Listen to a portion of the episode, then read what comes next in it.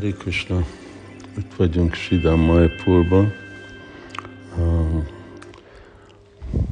sajnálom, hogy utolsó napokban nem tudtam podcastot csinálni, de amikor ide megérkeztünk, akkor hihetetlenül kimerült voltam, és igazából nem csináltam mást, mint csapázni és pihenni. Régen pihentem ennyit, ha valamikor pihentem ennyit utolsó két nap majdnem teljes. Most, most úgy jobban érzem magam, de értem, hogy kell, kell óvatos lenni.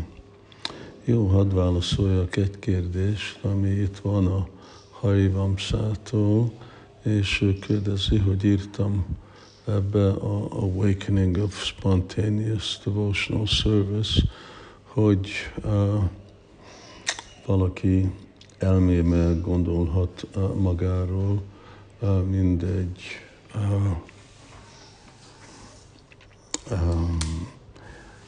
bakta, Brajbási a Krisnának a kedvtelésébe. Mondta, hát hogyha már így is fogunk gondolkodni egy identitásról, akkor miért ne gondoljunk, vagy találjunk ki valamilyen szín, ruha, vagy szolgálat, és stb. stb.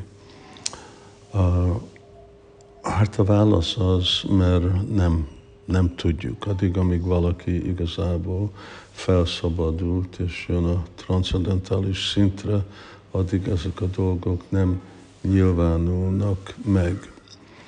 Az, hogy mi elképzeljük magunkat, ahogy vagy bászi vagyunk, ez hasonló, mint ahogy elképzeljük, hogy mi Kristának örök szolgája vagyunk.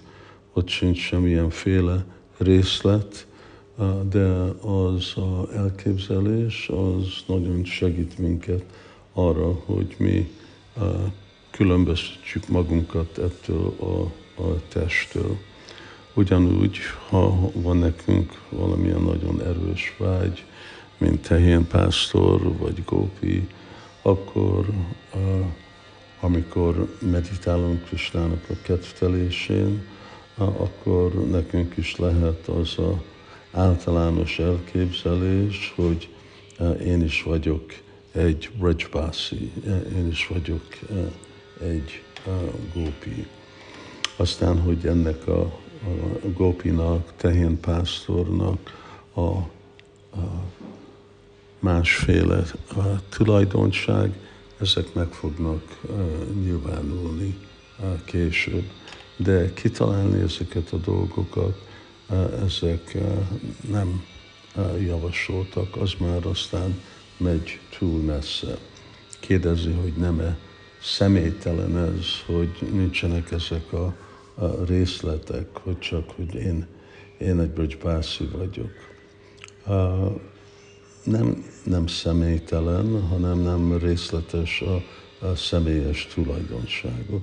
Ugyanúgy, mint mondjuk, hogy Nitya Krishna Das nem személytelen. Chaitanya Mahaprabhu mondja, Jivera Swarup, hogy Nityera Krishna Das, hogy mi Krishna Das vagyunk.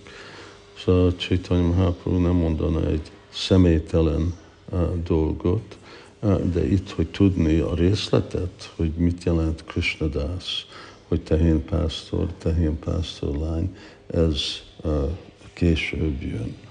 Ha, van valakinek egy ilyen erős meggyőzés, akkor úgy egy fejlettebb baktának, úgy lehet neki az a, a identitás, ösztönzés, ami valami, ami fog vagy bebizonyulni, vagy változni, amikor igazából lelki identitása megnyilvánul részletbe báva és a préma szinteken. Hari Krishna, ez a mai uh, válasz, és holnap majd folytatjuk.